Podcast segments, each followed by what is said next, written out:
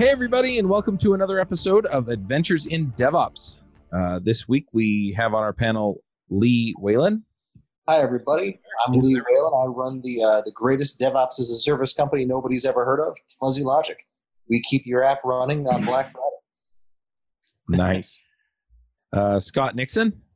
Hey, this is Scott Nixon uh, from Cloud Mechanics, also a DevOps shop. Uh, that's all I got on that.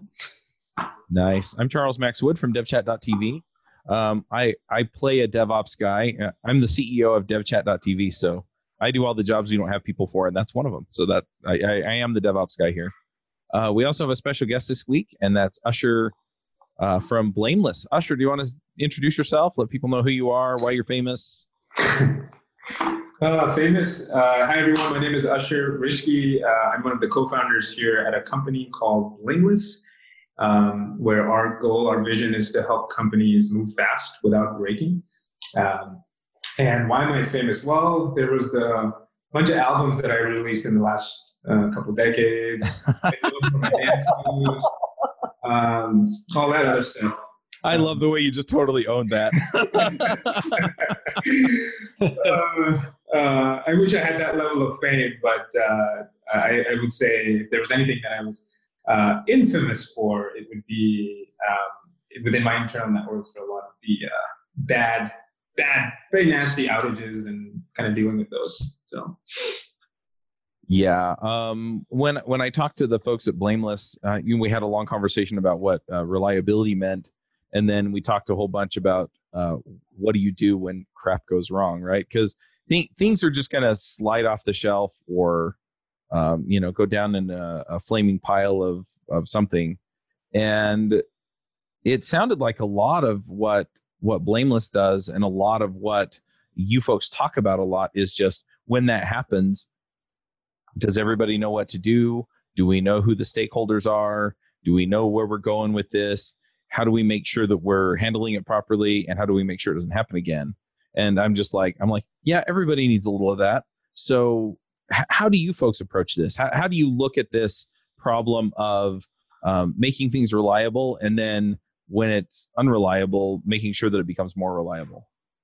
Yeah, great.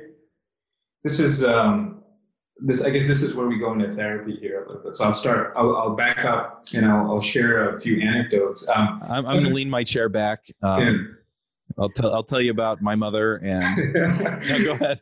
Uh, I'll, I'll, slip my mother into one of these for sure. Um, so you know, we uh, I, I, worked at two very successful cloud companies and uh, both had very different cultures and um, at the end of the day, I mean, we can talk we can talk all day about like how you got to set up your systems and your processes and internal tools you got to have around uh, reducing MTTR and like all these different types of metrics. But um, I like to take the. I'm not familiar with that term. What is MTTR? MTTR stands for mean time to recovery. How long does it take you to recover from the act, the actual incident that you're in? It's a very common metric that gets used in today's day and age. Um, my point that I was trying to make is that you got to start with the culture first, right? So these two companies were very different cultures. You had this culture of psychological safety and then psychological unsafety. So think about when you're in an incident or something bad happens, like you're already coming, there's this negative energy that's there. Um, and it just becomes so easy for human emotions to derail and start pointing fingers and self-protective behavior and hiding data and evidence and all that kind of stuff. And um, you know what what I like to talk about or like to encourage people is to really really question at the highest levels within your team or your company, whatever thing is like, do I have psychological safety? Am I giving people within my company the ability to make mistakes? Is this incident okay? And the answer should always be yes, every incident is okay. It's because it's an opportunity for us to learn. And it starts there, and then it goes into okay, now that we have this culture, we under, like we have this blameless culture is one word for it, but we have this culture where we allow people to make mistakes, and it's okay to have these incidents. Um, you know, as a human being, as a as a as a as an individual, it's okay for me to be involved in something that's so high stress. How do we actually recover from this as quickly as possible? Do we have the right tools in place? Do we have the right people and the right run books and all of these other things in place? And that's kind of where you know you have systems or companies like PagerDuty that really help with you know helping you notify and getting notified and escalated to as quickly as possible. Okay, now that the escalation has happened, what is it that we're actually looking at, and you know what do we need to talk to? I need to let the the executive team know. I need to let my customers know. All that kind of starts to fall into place, and um, you know we've had decades of experience and learnings from other industries like you know, uh, fire services and uh, emergency response, it's emergency responders, responders in healthcare that we can actually learn from and apply. Um, so that was kind of my long way of coming and saying like, yes, you should have tools and process in place, but the first thing you really got to focus on is I got to create an environment of safety where people really can focus on the problem and help resolve that problem. And one thing that I'd say about what we do at Blameless is, you know, we're shifting the blame from individuals into a system. Like that's the best thing that you can have is like, hey, it's always the system's fault. It's not anybody, any individual team's fault. So you can think of us as the system where all that we're just here to absorb all the blame. Excellent. That is that is some something that uh, I have seen in the in the very highest performing uh, SRE organizations is you know you you don't want to slap the hand of the the person that that's running the, you know the system um, because then they're incentivized to to not give you the full story but if you you know as you said if you create a culture of of safety and you know and you shift the blame from the individual to the system you you get a much more honest and, and clear picture of what went wrong, and that enables uh, leadership, whether it's you know the line manager or even the, the individual engineer, all the way on up to to the C levels. Um, that gives them the tools they need to to fix the system, which is really what we're trying to do. Um, yeah, there's the the old anecdote of uh, you know the the junior engineer presses the the big red button and it causes a you know a two million dollar loss and the, the the line manager's like oh we should fire the junior engineer and uh, and the C level you know the the wizened C level comes down and says why would we do that we just spent two million dollars training him. I yeah, my question is is who put the big red button there? Exactly. There you go. That's exactly the question to ask. The, the other question I have is is what if it really is somebody's fault? Well, but you know, the whole thing is we're hopefully making changes at at small enough levels that it's manageable, and you know that you can roll that, thing, that those kinds of things back, and you know you're supposed to, you know, build the systems in such a way that there's lots of things that are helping um, prevent those things as much as possible. Right, that's the reliability part. Yeah. I, I guess I guess the question I have is I've seen companies that try to do this, but there's one person that's responsible for like 75% of the issues. They're just not paying attention. They're being a little bit a bit reckless. You know, you can boil most of the problems down to this one person being around. So, do you continue blameless or do you get rid of them? It's that's I, I think, and, and Ashar, please, you're you're the expert in this field. Feel free to um, to to chime in, but I I think that's rarer than people would would intuit basically. Yeah, it's rare, but it does I, happen. I think, of course, it does. But I, I, don't think anybody goes into a job saying, "Hmm, how much chaos can I create?" You know, aside from things like industrial espionage, which does happen. Mm-hmm. but you know, if I'd say that if there is a you know a consistent pattern of you know this one person keeps elbowing the big red button even after we've raised it above head height, uh, that might be time for a you know a personal improvement plan or or other disciplinary actions. But for for the occasional um, you know just chaos and running the machine, you know, it, it, I think it's safe to assume good intent. I, I couldn't agree more. I couldn't agree more. Um, it's very rare. I mean, what what I tell people is that assume, like you said, assume good intent. Um, when someone is being malicious, you'll know and that's that's a good situation to have in the sense that it's very clear. You're like, okay, we got to get rid of this person. But in nine out of ten cases, in almost all cases, it's very rare that there's one individual that is out to get, you know, like creating this chaos intentionally or, um, and you know, if that's happening, you're actually going to see leading indicators in other parts of how they're interacting the team. You're going to have folks that are going to be left and right come in and be like, hey, it's really hard to work with this with this person. You got to do something about it. It's going to end up leading to this performance plan, and this person likely being phased out of that particular team.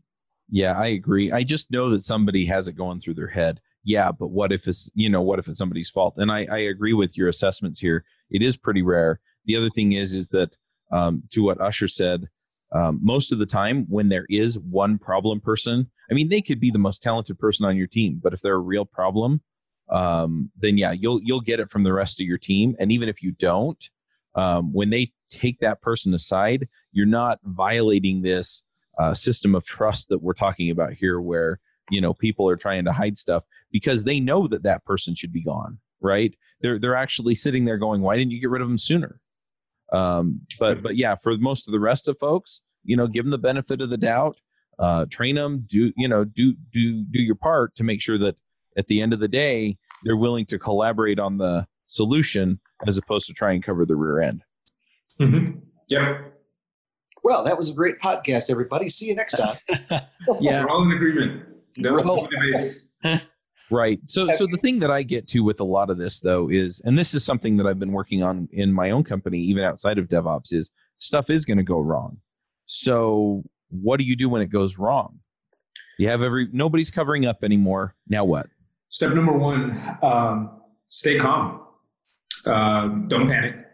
Things as, as human beings, here's here's kind of what I've seen or, and what I've actually personally experienced is like especially for folks that really genuinely care. Like if you really care, um, you know, about what you do, about the company that you're in, about what you're building, you are going to take stuff upon yourself, right? So it's really important to see that pattern, know that you're kind of going into that mindset, and then stop yourself and say, okay, it's stay calm, it's fine, we're gonna, you know, everything's gonna be all right, right?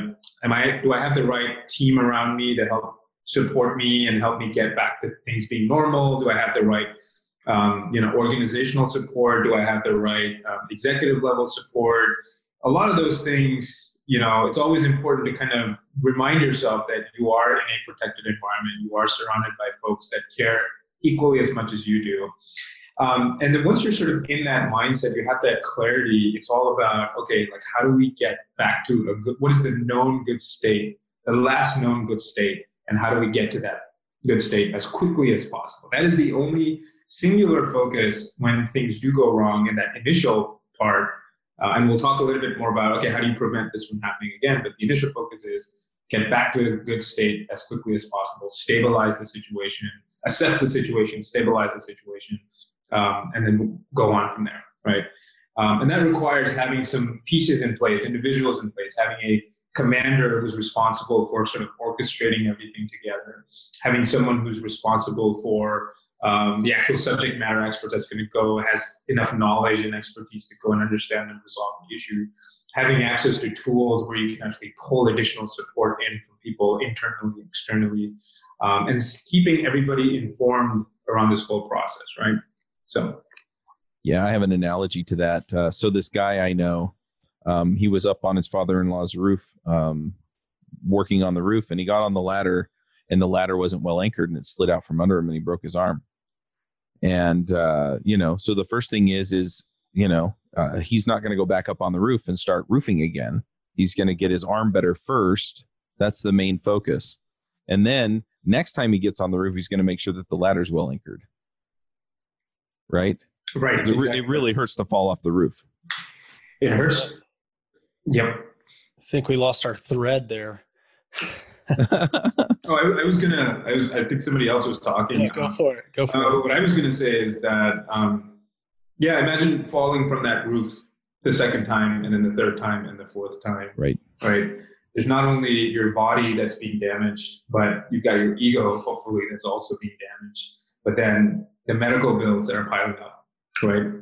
All of that is very much applicable in sort of any scenario in any company in any sort of environment where you're you just you're not necessarily if you don't have that culture of blamelessness and being able to learn from that issue and preventing it from happening again well it's going to happen again.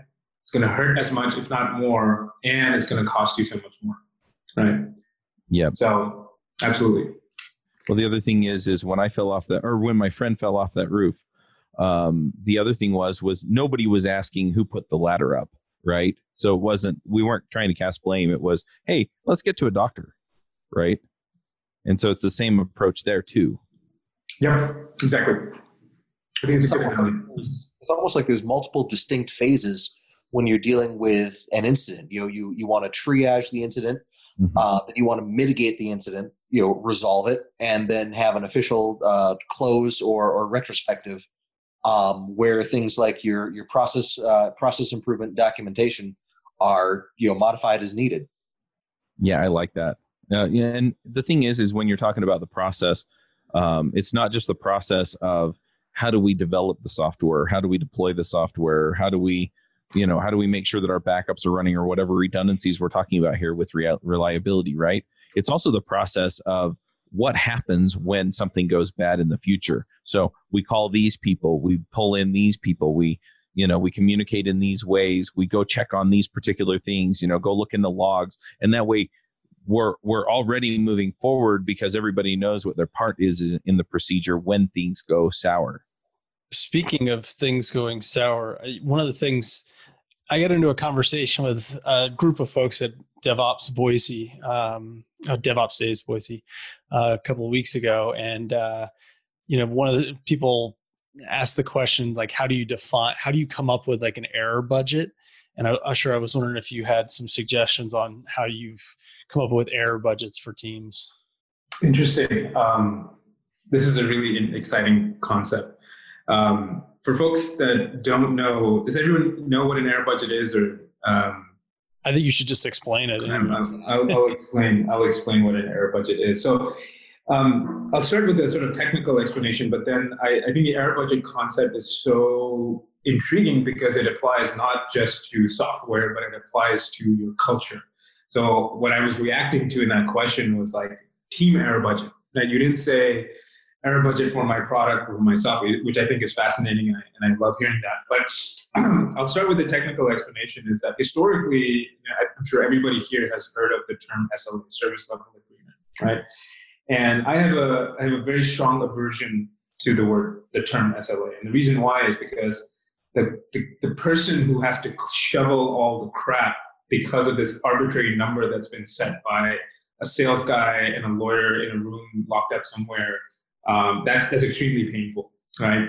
And it's one number, 99.9%, 99.99, that's supposed to represent all your systems coming together to represent reliability, right? And it's just not going to happen. It's not something, it's been around for decades. It just does not work. And it's just been a source of a lot of issues. So, um, you know, Google came up with this concept of an SLO, service level objective. And they, they took it one step further and said, look, an SLA is an agreement that you put in a document somewhere that you're promising to your customers. But how do you actually keep those promises? And they started with this concept of an SLO. And the SLO has a few principles behind it. So, principle number one is that there is never 100% of anything in this world, right? So, why do we expect our systems to operate at this 100% level? There's no natural or unnatural system that has 100% availability. Well, let's establish that fact. That's great. The other principle is that that number should be representative of a pain point, right? So in the technical world, we say CPU utilization is really high. Well, does that mean that my checkouts are not happening or my users are happy? I don't really know, right? But if I see a drop in login requests, well, that's representative of my user, what my user is experiencing. So let's just focus on that. Forget about all the other stuff. And then the final principle here within this error budget, this concept of error budget comes from the fact that you don't have 100% of this thing, which means you have some some some level, some budget available to you that you can use to your pleasure. You can do whatever you want with that budget. What that means in today's DevOps world is that you say, okay, we have 40 minutes of downtime that we can tolerate. That's our error budget. And um, that means that I can continue to ship as fast as possible as long as I stay within that 40 minutes of error budget. And that error budget, the assumption there is that is completely related to your user's happiness. So that's really where the concept of error budget comes from. Now, that concept again applies to the team. Like, how many errors can I collectively as a team, you know, have, or how much error budget does my product have? Um, it, at our company internally as a culture, we actually use that vernacular to talk to each other about trust. We're like, hey, I, I trust you a lot, you know, and I'm going to give you a very large error budget uh, to make mistakes as a new employee that's coming in, you have three months to onboard. In that three months, I'm going to actually give you a very large error budget to experiment and make mistakes. But after that, the budget is going to go down because we're tuning and learning time. So, um, you know, I was kind of rambling about the error budget, wanted to give some explanation there, but uh, the error budget concept is very much like a financial budget that you can use to in your personal relationships, in your professional relationships, but more importantly, in establishing an objective way in which teams can say, okay, we're going to slow down because we've consumed all our error budget and we're going to focus on reliability work, or we're going to speed up and innovate more and try and experiment with new things. Um, so, yeah, thank you. That was great. The um, a lot of what I think about around like the service level objectives oftentimes is you know something like an e-commerce website you want you want very very little downtime with something like that but if it's like a project management application you know maybe you have a little more maybe you have those 40 minutes and obviously you want to define those 40 minutes over what a month a quarter something mm-hmm. like that um, and you know i know in I, google in their book uh, the sre book that they wrote one of the things they talked about was they would actually stop um, allow it you could you could have the the policy that you just stop shipping new features mm-hmm. um, if if you exceeded your budget for that time period. And so then for the rest of that quarter no new features. So i thought that was really yeah. interesting take. Yeah that's a really interesting concept. And we're, we're what we're seeing is in the market is this rapid adoption of this concept because a lot of folks feel the pain of not having an error budget. Um, and so we're seeing this rapid adoption. And you're right, like we're seeing some really advanced practices come up around error budgets. Like not only do I want to, as a as part of my error budget policy, I may actually decide to automatically block deployments from going out, right? Uh, and that team is no longer allowed to push any new features until they actually get their error budget back, which can take a day, two days, three days, four days, however long, right? Um, so it's a really, really cool really advanced concept that's changing the way that I think teams are collaborating with each other and more importantly, how teams are shipping software. Well, and having that error budget attached to the service level objectives, you know, you get C level, you know, director level sign off on these things. So it's very clear whenever, oh, the site's down, but and then the they are able to see whenever they look at their reports on their weekly or monthly basis hey well it was down but you know hey we still were within our budget. We've all agreed this is acceptable for our business so. Right yeah. and the other thing is is it, it really does give people a chance to okay so next time i change the indexes on the database i'm going to test it on my machine first or you know and so you are giving people that room to move. Because because those innovations are critical sometimes to the life of the business going forward. Yeah, yeah. I mean, I think a lot of it is it's not so much that you can't continue to develop, you know, those new features, right? It's just maybe you're not shipping them, um, and then that maybe gives your team a little more time to make sure that they're like re- reviewing and writing plenty of tests so that this stuff, whenever it goes yeah. live, doesn't fall apart. Usher, when you're um, when when you're bringing this uh, or, or the, these new methodologies to to companies. I mean, myself, Scott, Chuck, and I, we're we're all experienced. We've we've got full buy-in to, to this sort of thing. We we've seen the kind of good they bring.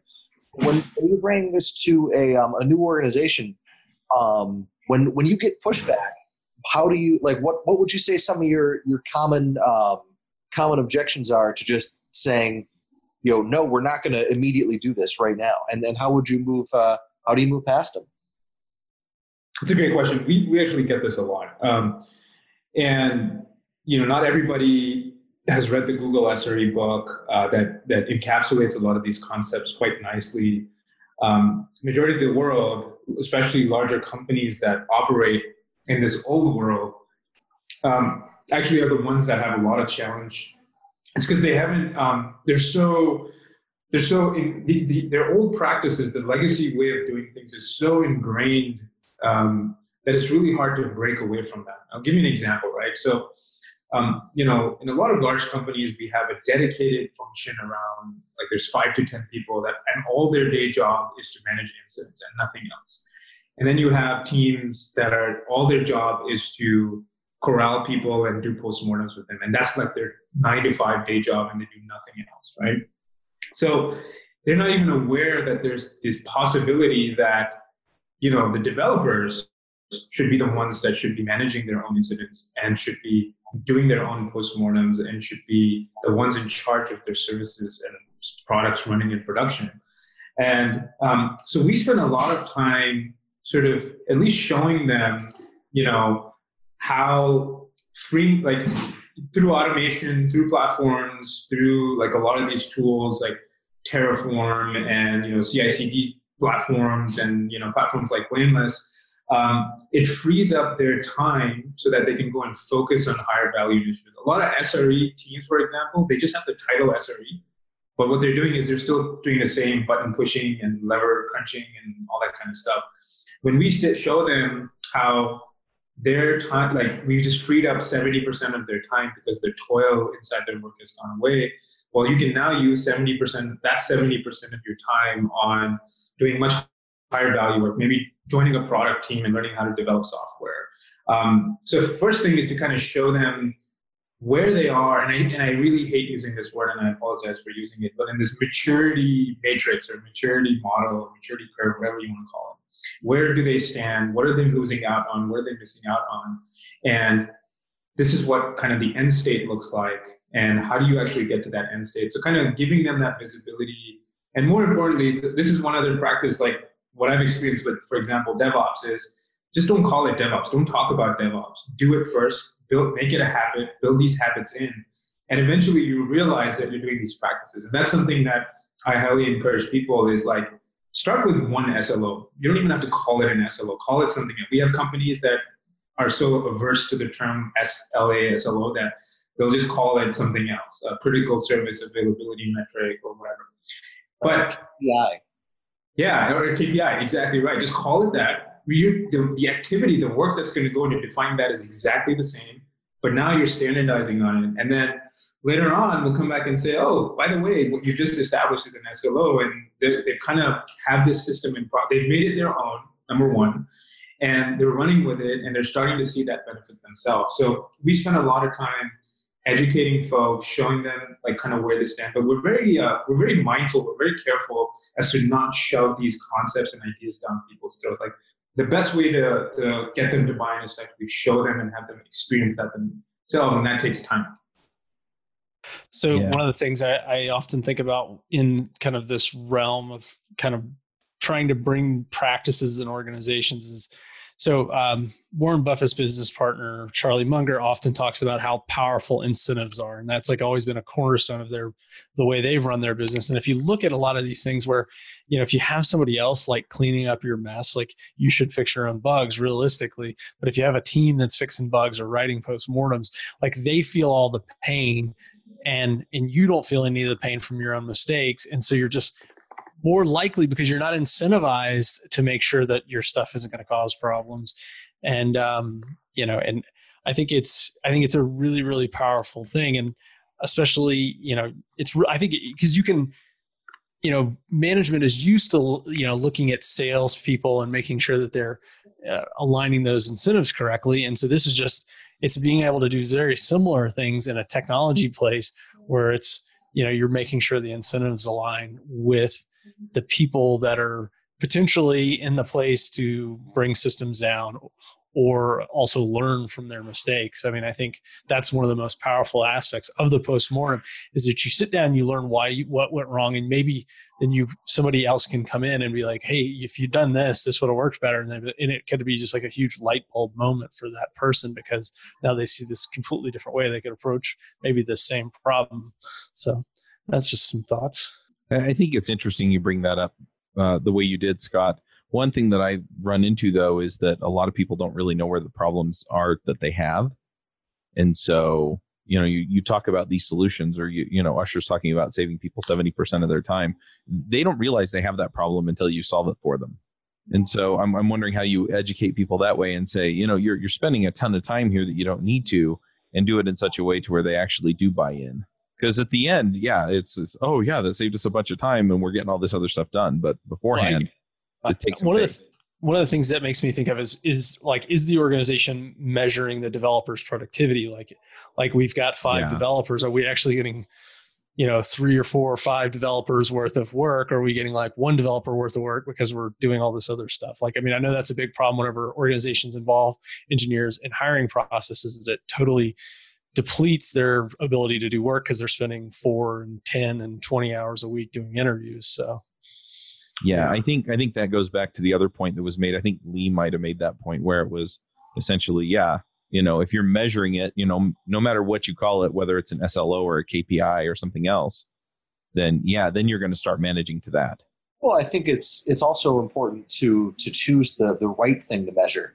I mean, there's uh, it's so easy to grab metrics from everything from your your base virtual machine or bare hardware to you know your your application stack at any moment that it's you it's very easy to get buried in in a flood of useless information and and then you're, you're hit with analysis paralysis mm-hmm. um, I, I think it's it's important to figure out okay what what is the stuff the business actually cares about uh, yeah. one one thing that I, I point out frequently um, is you know why why is a company alerting on CPU usage on, mm-hmm. on a random VM at mm-hmm anytime during you know in today. Uh, I, I, would say that's nine times out of ten that's a that's a useless metric, mm-hmm. um, and it's much more important to to measure something like API response time or you know number number of requests per API user you know per minute or per second or what have you. And the you know the, the overuse of CPU time is really going to be a secondary or tertiary effect to the thing that you actually care about. Yeah, it's the I yeah. my one sentence sentence way to to kind of talk to restate what you're saying, Lee, is um like what's the point of measuring having measuring any metric if it doesn't change the way you run your business? It's just a fucking waste of time. Oh, sorry. that's all good. Mm-hmm. But but that that's uh I, I have two things that I, I want to kind of get to, and one of them is uh, directly related to this, and that is is Lee. The reason that they're um, measuring it is because all they had to do was check a box in Nagios or something. Oh, right. Right. Absolutely. And so so they're they're they set the the alert because it didn't cost them anything except for the time later on, you know, when they're going and looking all, at all these metrics, all the important ones are mixed in with all the other ones. Yeah. Um, and so, yeah. So how do you start identifying the things that you need to be paying attention to to avoid some of these issues or outages later on? Is it a trial and error thing, or are there good guidelines for that? You know, um, one thing that we learned as we were working with a bunch of our, you know, bunch of companies was that what we do, there's there's so many there's so many there's so much data that's just hard to quantify. I'll give you an example. What's the cost of an incident? Well, if you're an e-commerce provider and the application affected is your checkout application, for example, or your payments processing application, that's pretty straightforward right? But we're now talking about a world in which we have hundreds, if not thousands, of applications per company, and they're all kind of interdependent on each other. That's one.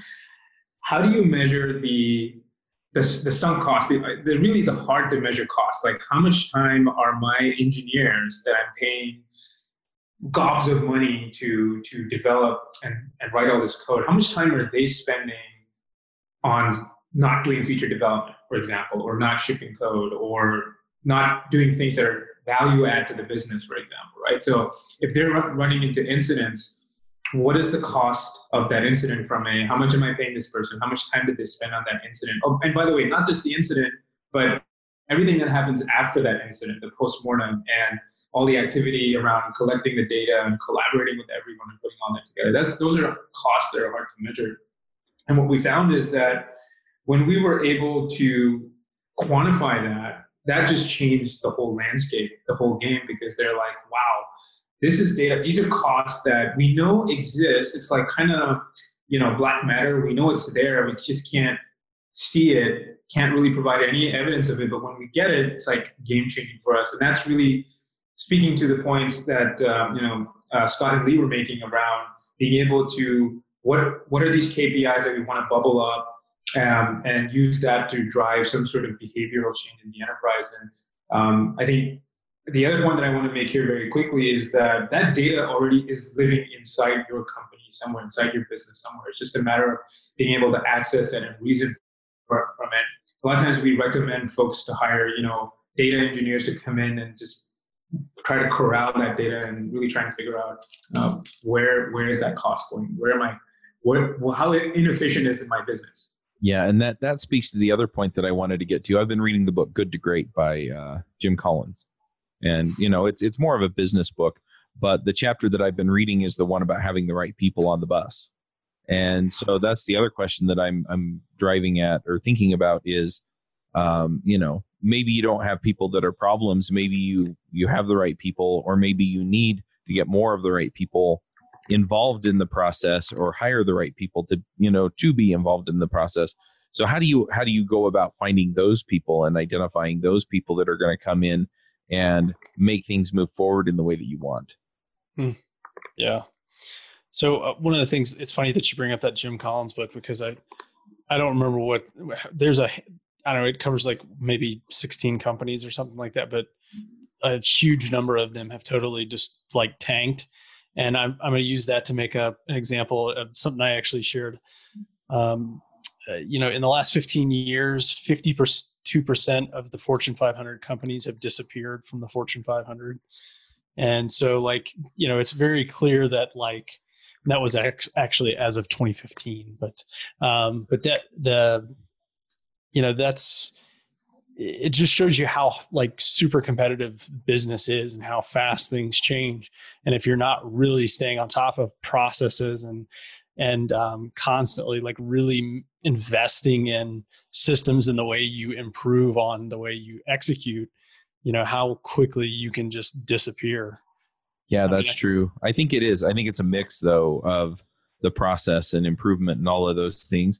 And you have to have people that are willing to do that. And i think that's another element i think there's uh, there are elements of company culture and you know how, how who's in who the leaders are. And you know there are a lot of things that go into it. And so yeah just you know what what are these aspects that are going to matter?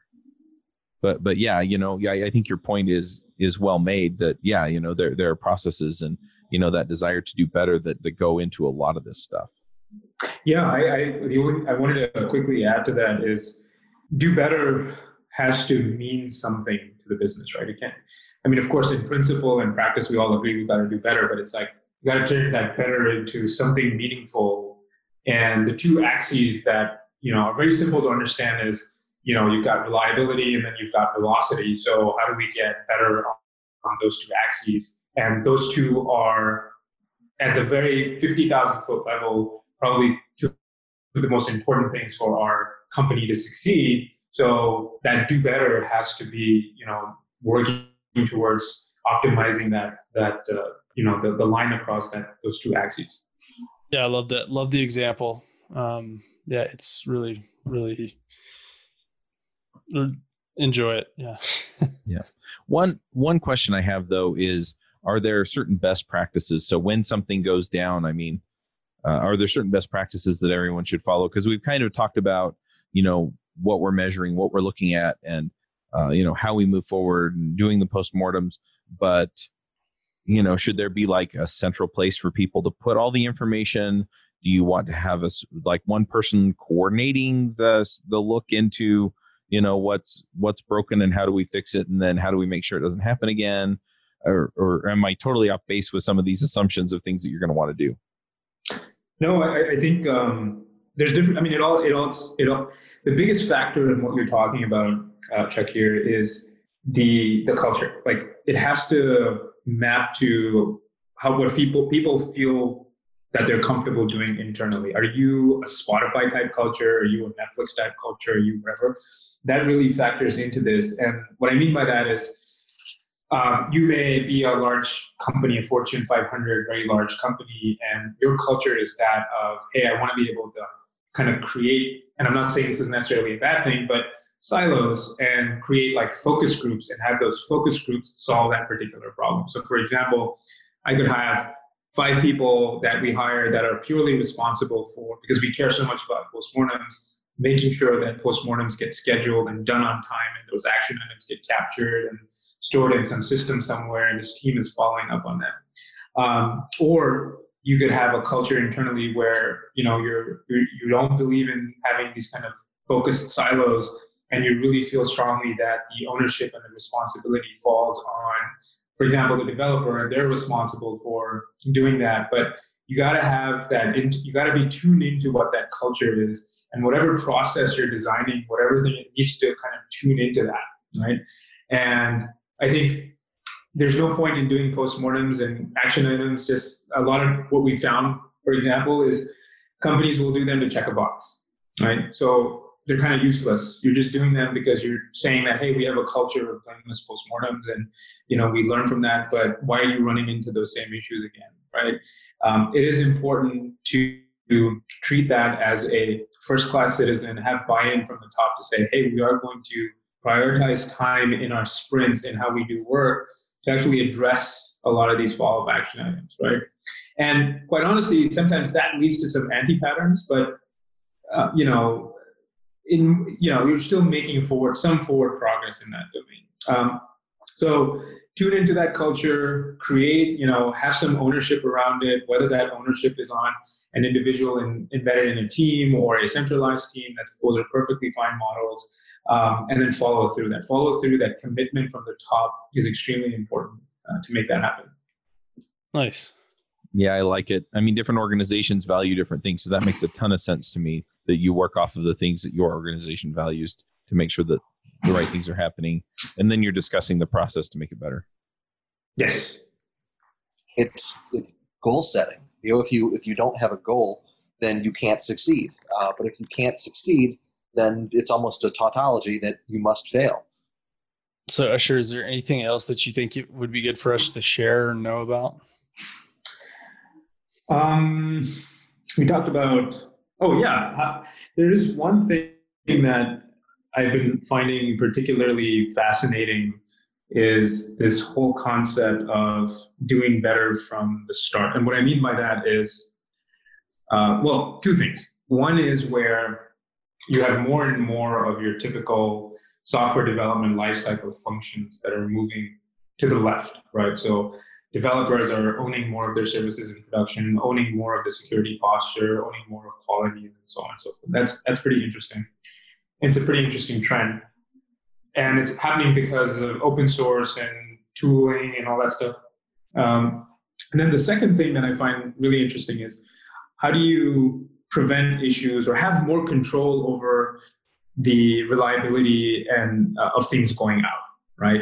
And you'll hear things like resilience engineering and chaos engineering, which I think are are are buzzwords at this point, and there is definitely need to some of those practices. But conceptually at a very high level you know what what how how do you set yourself up so that you know you're not always in this reactive mode but you're actually much more proactive um, as your software is going out especially in this devops world to maybe not prevent issues from happening completely but have con- more control over them so that you can um, react faster and roll things back if needed and um, and so on. So I think that's a really fascinating and interesting sort of concept that's coming up, which is, um, you know, what I think people are calling resilience engineering. That's that's the other thing. And then the question I would have for folks is, who takes responsibility for that? Who actually does? Is it the SREs? Is it the DevOps folks? And how do you structure your organization to actually start doing more of that? That's a pretty open question,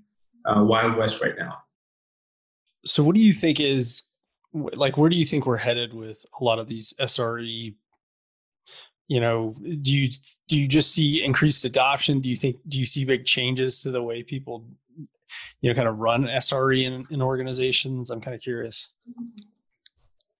Yeah I, I definitely would say that people are changing the way that they operate right? And um, you know operating software is becoming increasingly more complex but which is forcing people to change the way that they work. One anti pattern is that you change the title of the person, but you don't actually change their job or their job responsibilities, which is an extremely common, which is what we've seen with DevOps, quite frankly, right? You had the operations folks um, that were approving tickets and pushing buttons, and then you said, "Oh, we're going to be a DevOps organization, so we're going to change your title to DevOps, and all of our problems will go away." And uh, that hasn't happened, obviously. And then it's the same thing that is a is a very common trap to fall into, even with SRE, which is like, "Oh, we already have these folks that are doing some kind of operational work. We're going to change their title to SRE, and suddenly we're going to become, you know, an amazing SRE organization that practices these things." And um, I want to call that anti-pattern out because it's really easy to fall into, and if you find yourself doing it, just stop right there. Um, what the pattern, the healthy pattern, is where you know um, you have a, a, healthy understanding of how much toil or how much effort is going into is is spread across your organization. How much toil is there exists on the DevOps team, or how much toil exists on this development team, and if we eliminated that toil they get all this extra time back. Well, what are some high value things that they can actually focus on?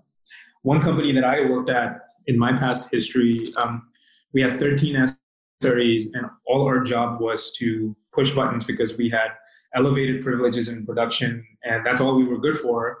And you know, we had access to all these graphs and metrics, so all we were doing all day was just pushing buttons. And it's not a it's not a healthy career to be in to just be doing that and being treated that way, which is like the only time folks are coming to you is like, hey, you have elevated permissions. Can you sort of do X, Y, Z thing for me? And the transformational change that we made there is like, how do we actually take all that toil and start to transition that to the development teams? And then that SRE team started fo- focusing on bringing in new types of technologies. Um, we brought in next generation continuous delivery platform, next generation service discovery platforms. We brought in, um, you know, we became sort of this consulting organization and more seen as more of a partner.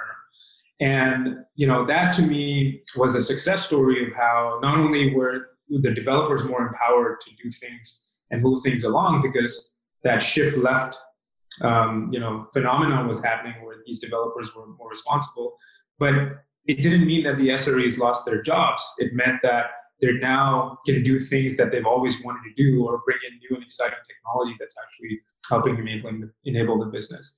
So that's a healthy pattern. We've seen this across some other companies as well, and that's something that I highly encourage people to really reflect on and see. Um, you know, that's the pattern that I'm kind of falling into, the anti-pattern. How do I break out of it so that I can take advantage of that, advantage of the benefits that come from it? That's yeah, great, totally. I don't know. I, I want to change my dog's name to Rin Tin Tin and lower the crime rate in my neighborhood by doing so.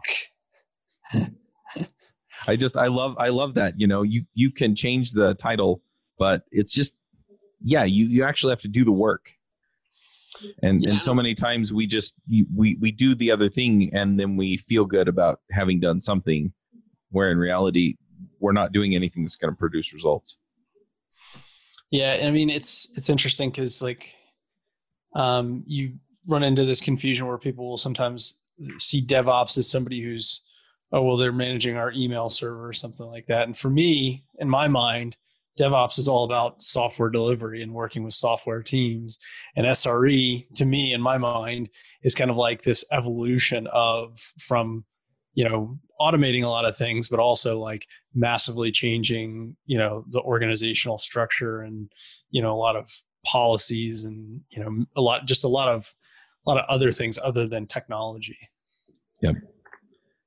So Ashar one question that i have i mean you you started this company blameless and we haven't talked a ton about blameless we've talked a lot about sre Do you want to just tell us in like one or two minutes how blameless fits into the conversation we just had yeah, yeah, of course. I mean, um, you know, blameless. Like I said, our vision here is to how do we optimize reliability and velocity, right? It's not an, an either or. It's like you got to do both. As a company to survive, you got to be reliable and you got to move fast and stay competitive, right? And this is a problem that a lot of companies don't even know that they can solve. So our platform, what we set out to do is to say, okay, how do we build a, you know, the, the team that really comes in to help solve that problem is the SRE function. And that SRE function can be called production operations. It's called, it takes on multiple different names across the industry. But really, its sole focus is how do we optimize for speed and velocity? And so if you think about SRE and the different principles, you've got um, how do we resolve incidents as quickly as possible, learn from them so that they never happen again, um, set SLOs and have error budgets so that we have a reason, a way to reason reliability, um, and how do we manage change all the way from that that thing. 80% of all issues are caused by change. Well, how do we manage change well so that number goes down?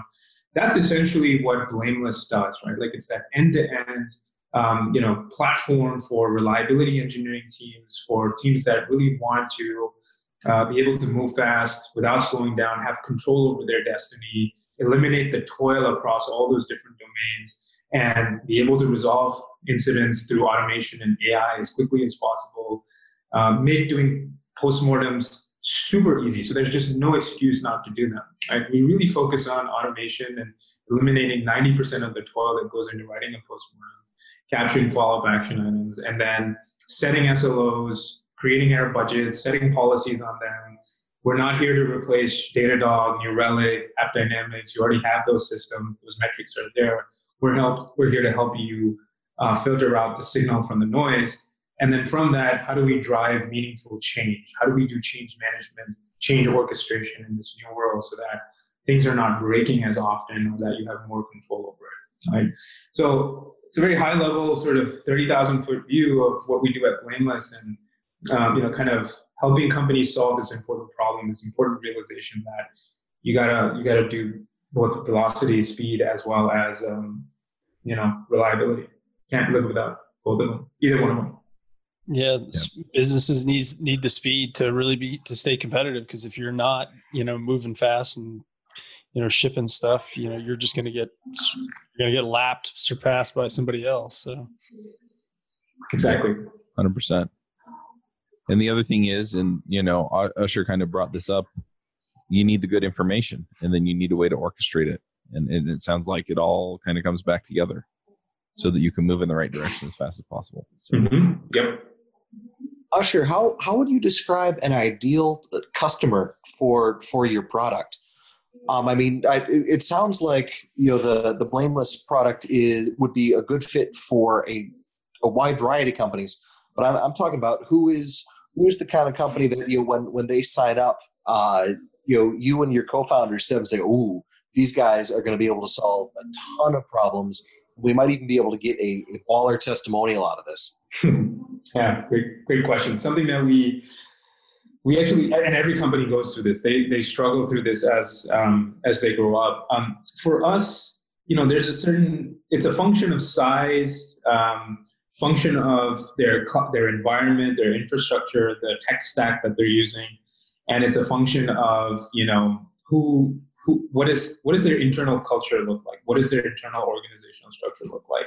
And how important is reliability to them? So what that really maps to is like we have a min bar which says if you're a company that's 300 employees that's using slack and datadog and you know is has complex workloads and um, you've got enough engineers on the team to where you struggle with collaborating and everybody kind of coming together um, that's kind of the sweet spot for us right where the pain is extremely apparent and because of the complex systems, when issues happen, they're bad issues.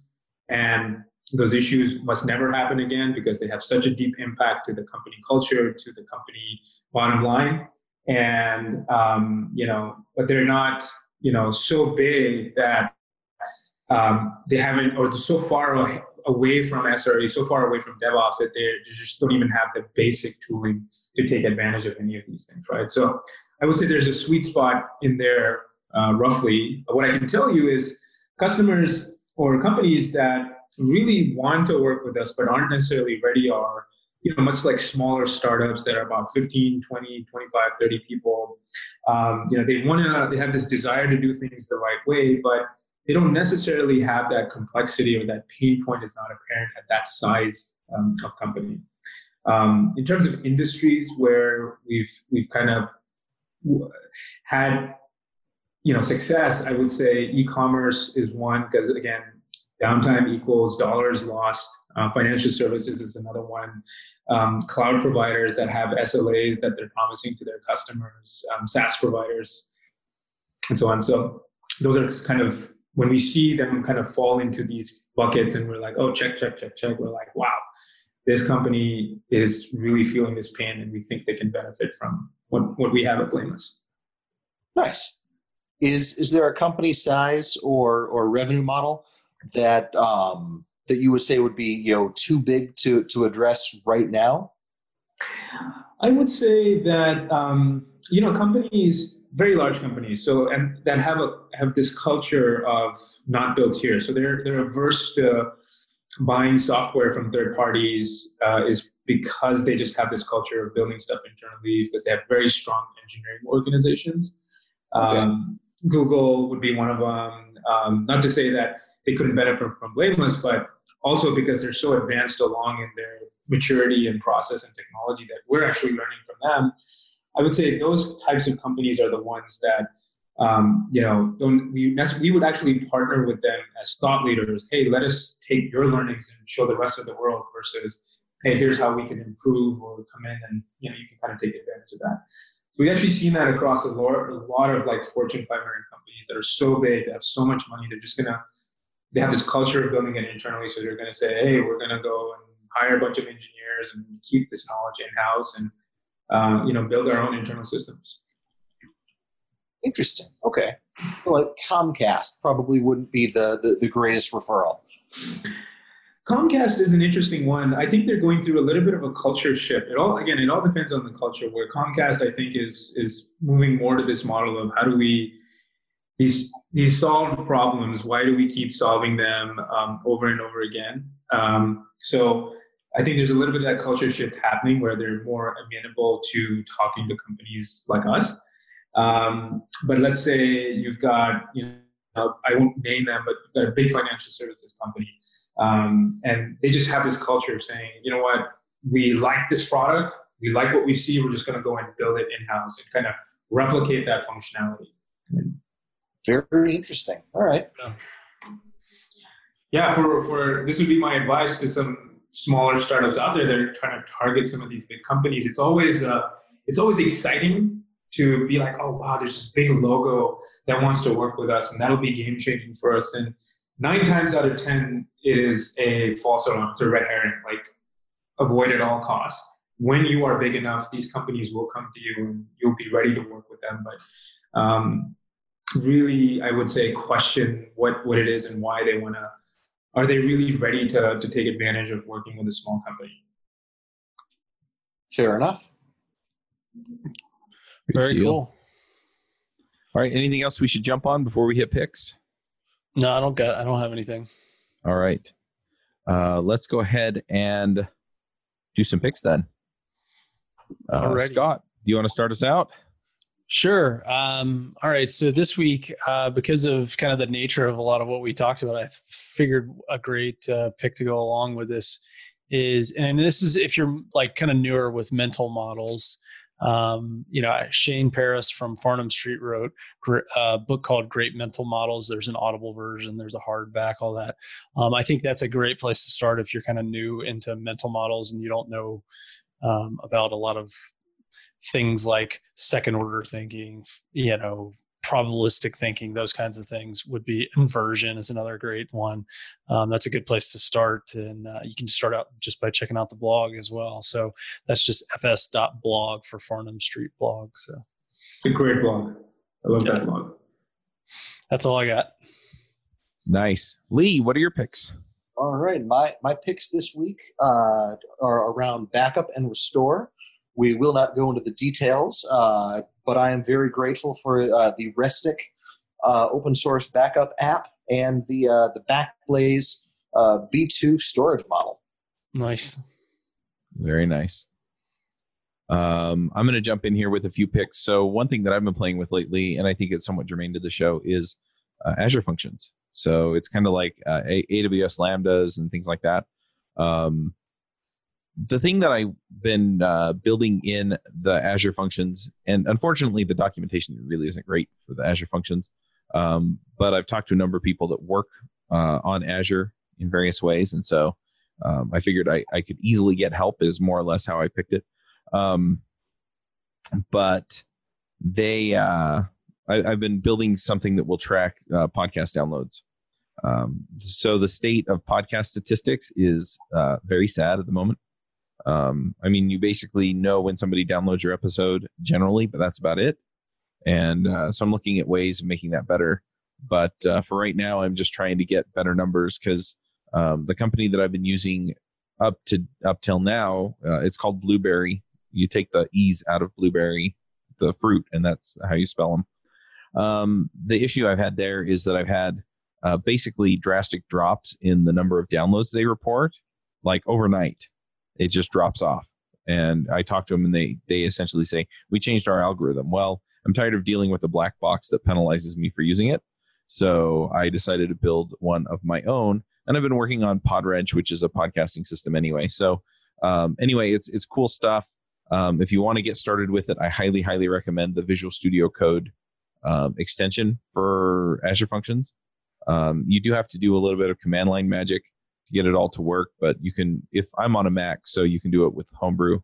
Um, and at this point, I've got it mostly to the point that I want it to. But I realized that I could do what I want to do with like three uh, functions.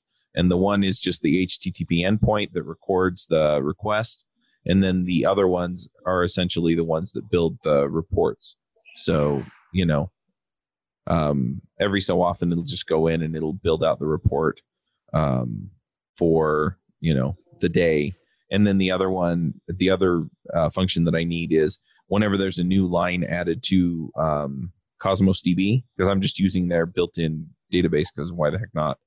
Um, i have another azure function that i've built or will be building that will do all the deduplication. So it'll look at it and say is this a request for the same url um, from the same user agent within 24 hours from the same ip address? And so you know it'll look at everything that it knows about it and then it'll use that to determine whether or not it thinks it's a duplicate download.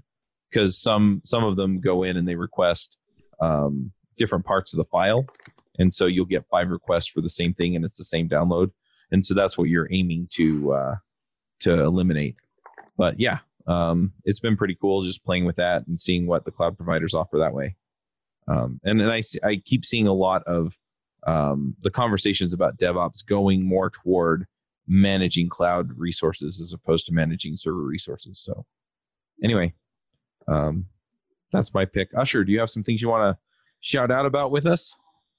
Um, yeah, I think um, one thing that I'm personally very passionate about, and a lot of folks, I think, experience this pain being operators on call is they lose sleep and you lose sleep in, in many different capacities at a company. Um, so one book that I have um, really read and is near and dear to my heart, heart is this book called Why We Sleep, and it's the Unlocking the Power of Sleep and Dreams, and it really is by this. It's, it's by this professor at UC Berkeley who's done extensive research on sleep physics and sleep how it affects physiology and biology and the evolution of sleep over time and um, I would say I would highly recommend this book for folks that struggle with sleep and stress, particularly on-call engineers. That, um, and if you're looking for a case to to make to your bosses about, you know, why on-call really sucks and why you know how it's affecting people personally in their lives, like this book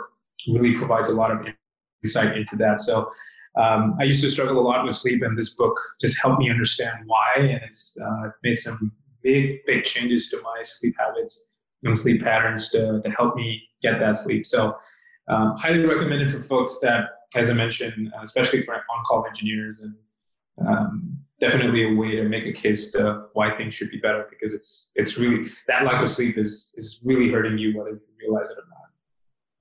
Yeah, I I like that pick. The I've done a lot over the years with trying to improve my sleep and using eye masks and um, but uh, I also have realized that if I if I go multiple days with like uh, like even slight sleep deprivation, like as little as like five or six hours of sleep, like I will literally be way more likely to be irritable and kind of cranky and stuff.